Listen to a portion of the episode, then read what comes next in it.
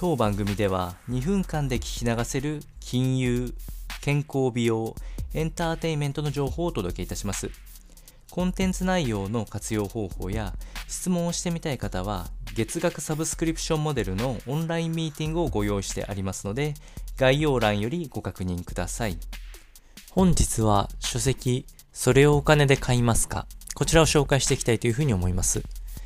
こちらはマイケル・サンデル氏の著書であって、市場主義の中で生き抜く考え方を紹介しているものになっております。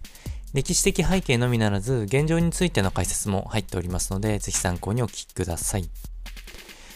一番の大きなテーマとしては、すべてが取引可能なものになっている。こちらが、あお話の大きなテーマとなっておりまして、え、例えばインドでの代理母出産、え、子供を産めないアメリカの人たちっていうのが相場の3分の1ぐらいで、え、代理母出産で子供を産めることもあって、欧米から非常に人気になっていることがあったりとか、あ待ち時間もすべて、え買われております。ファーストレーンやあ広告の何て言うんですかね、あの解除等もすべて時間を買ってたりするので、これがさらに貧富の差を加速させる仕組みになっているというのが一つ挙げられるというふうに思います。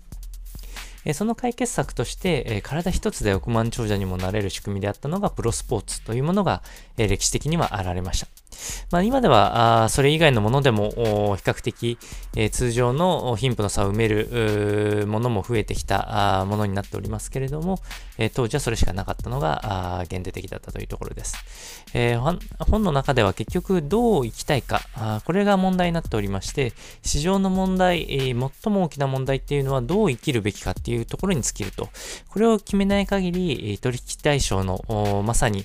ターゲットになってしまうというような本になっておりますおりますので、えー、ご興味ある方は、えプライムリーディングでも無料で読めますので、ぜひ参考にしてみてください。